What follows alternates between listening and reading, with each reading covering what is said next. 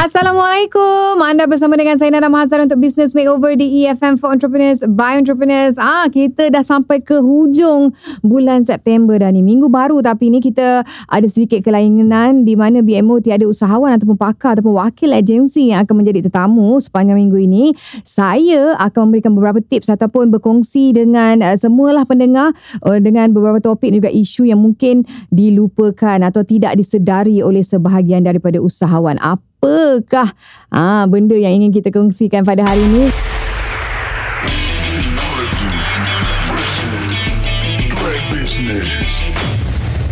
Fight. Business Makeover di EFM alright di segmen teknologi versus trend business. Ha, yang mana akan memberikan informasi mengenai teknologi masa kini yang semakin canggih.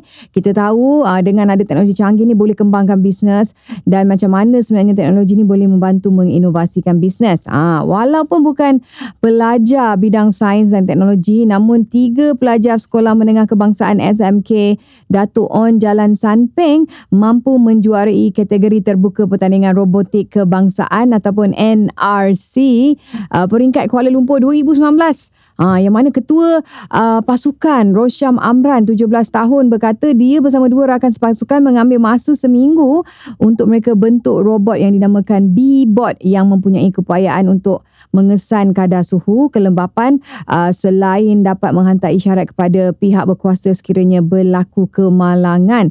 Dan menurutnya juga B-Bot hanya mengambil masa sehari untuk diprogramkan diperlukan bagi membolehkan sensor yang dipasang berfungsi mengikut spesifikasi yang ditetapkan hasil gabungan idea bersama dengan dua rakan dan juga mentor pasukan itu yang juga guru pengiring. Hebatnya anak-anak muda kita 17 tahun dah boleh nak buat robot. Kita 17 tahun buat apa?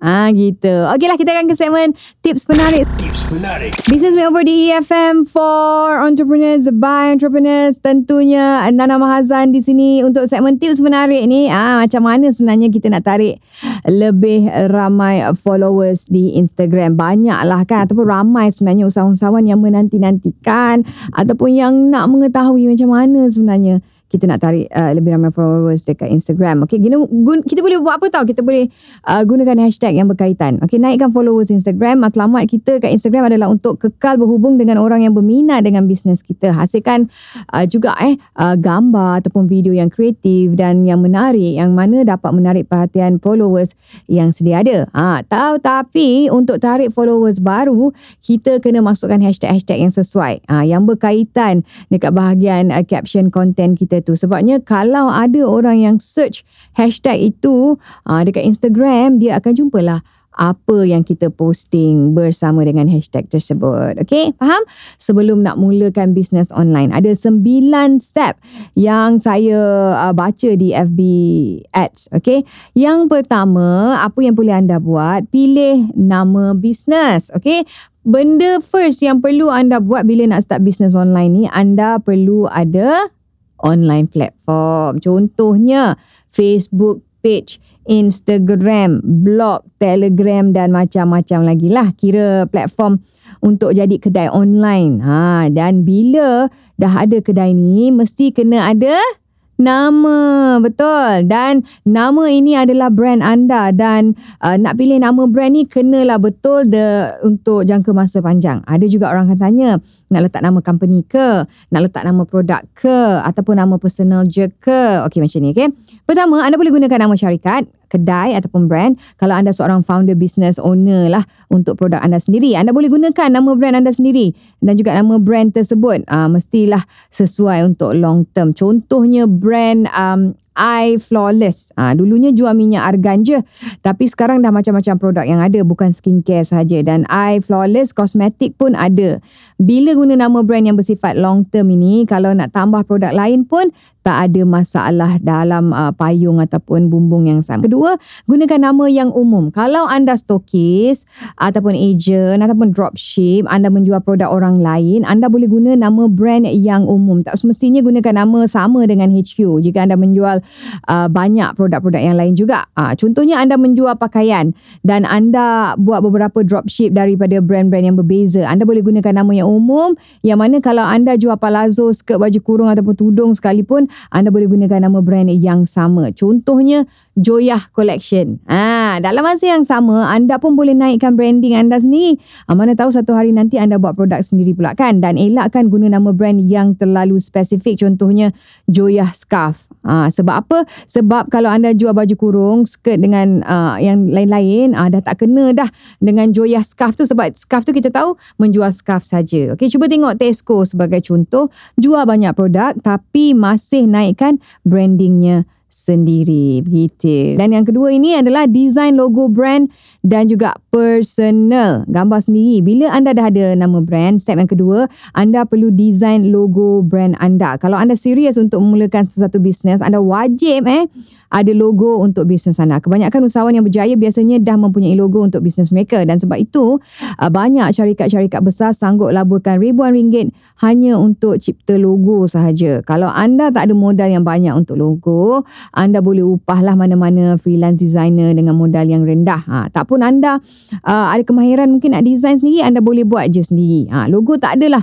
uh, susah. Bukanlah uh, salah satu cara untuk kita berkomunikasi dengan uh, customer. Tapi ia ianya penting. Ha, dengan hanya lihat logo saja, customer dah tahu apa yang bisnes anda tawarkan dan mudah untuk mereka ingat bisnes anda. Jadi reka bentuk logo pun kenalah menarik perhatian. Dan tips yang ketiga adalah positioning. Antara benda yang paling penting untuk anda baru je nak terjun dalam dunia bisnes ini adalah positioning. Apa yang anda tahu pasal positioning ni? Okey.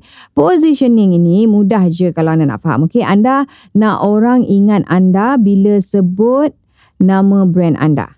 Ha, nak tak? Okey, apa USP anda? Unique selling point anda apa? Siapakah sasaran audiens anda? Contohnya Air Asia. Bila sebut je Air Asia, orang tahu syarikat penerbangan tambang murah Ha, kalau mi segera, mesti kita teringat Maggi, betul? Ha, kalau ayam goreng, kita mesti ingat KFC. Kalau ubat gigi, mesti kita ingat Colgate. Ah, contoh macam brand uh, Cabello. Ah, dia menggunakan ingredient sebagai ah, USP produknya itu bawang merah dari Spanyol. Kalau anda kata produk uh, rambut anda 100% bahan organik, uh, sekarang dah ramai produk klaim benda yang sama. Jadi anda perlu cari keunikan produk anda. Apa yang bezanya? Apa yang uniknya produk anda? Apa uh, anda dengan produk-produk lain dengan pasaran apa perbezaannya? Ah, jadi maksudnya di sini positioning dan brand ini perlu jalan seiring. Barulah orang mudah nak kenal kita. Itulah maksud positioning. Dan untuk tips yang keempat, synchronization. Wah, nampak ayat aku pun nak sebut susah ya. Bila anda dah ada uh, semua digital platform, semua platform perlu synchronize. Maksudnya semuanya selari. Contohnya sama di kesemua platform dari segi nama, gambar, posting, positioning semuanya seiring dan sejalan. Kalau anda tengok contohnya uh, brand di Zandra menggunakan gambar logo di setiap digital platform antaranya di FB page, Instagram, website dan sebagainya. Ha, itu uh, yang perlu kita tahu. Kita kena synchronize semuanya. Okay? Dan tips yang kelima adalah upload content. Okay, bila kita dah ada platform kita, kita dah ada logo, dah ada nama, uh, dah tahu dah positioning kita macam mana dan kita kena upload, upload lah konten kita kan. Analogi ringkas, bila kita dah ada kedai, mestilah ada barang-barang, betul tak? Jadi kalau uh, kosong je kedai tu, apa ke kedai itu kan? Sama lah macam anda punya digital platform ni, kena ada konten, okay? Konten ini diibaratkan seperti barang-barang di kedai anda tadi. Konten marketing ini sangat-sangat penting dan antara konten yang wajib anda buat. Okey, cepat ambil pen and paper. Anda kena tulis ini. Uh, benda wajib yang perlu anda ada adalah about us. Apa tu about us? Ada satu kategori about us. Itu kenalah share sikit pasal brand anda ni. Buat apa? Jual apa? Servis ke? Apa yang anda tawarkan? Barulah customer boleh kenal. Okay, lepas kita dah ada about us, kita kena ada produk. Anda kenalah share apa produk yang anda jual. Apa kelebihan dia? Produk anda boleh selesaikan masalah apa? Apa saja yang relevan dengan produk anda. Tapi kena ingat juga, jangan hard sell. Kena selang-selikan dengan konten-konten yang lain. Okay. Yang ketiga penting juga apa yang perlu ada di dalam uh, kedai kita ataupun uh, media uh, platform untuk kedai kita ni adalah testimoni Testimoni ini sangatlah penting. Mostly orang membeli disebabkan emosi. Diorang terinspirasi dengan feedback-feedback daripada customer yang lain. Produk baru, tak ada testimoni lagi. Ah, jangan risau. Anda boleh buat permission marketing. Bagi sampel. Buat kontes. Bagi free kat kenalan-kenalan kawan-kawan kita. Biar diorang try dulu. Ah, lepas tu follow up dengan diorang dan dapatkan testimoni. Kalau produk okey, confirm diorang akan beli. Ah, dan yang keempat yang perlu ada ataupun konten konten yang palu palu palu palu palu kita ada adalah uh, live Ah, kita boleh buat live, kita boleh buat poll, kita boleh uh, bagi tips dan petua, kita boleh Q&A dan sebagainya. Ini adalah salah satu teknik ataupun tips macam mana sebenarnya untuk kita create content di kedai online kita. Tips yang keenam, kita boleh wujudkan hashtag. Okay, wujudkan hashtag yang relevan dengan produk ataupun brand anda. Hashtag ni juga boleh mewujudkan zero cost marketing. Ha, contohnya anda buat servis mencuci kapet. Letakkan hashtag servis cuci kapet ataupun letakkan lokasi. Hashtag servis cuci kapet KL contoh. Dan melalui hashtag ni orang lebih mudah nak cari brand anda. Kadang-kadang dia tak tahu nama kedai kan?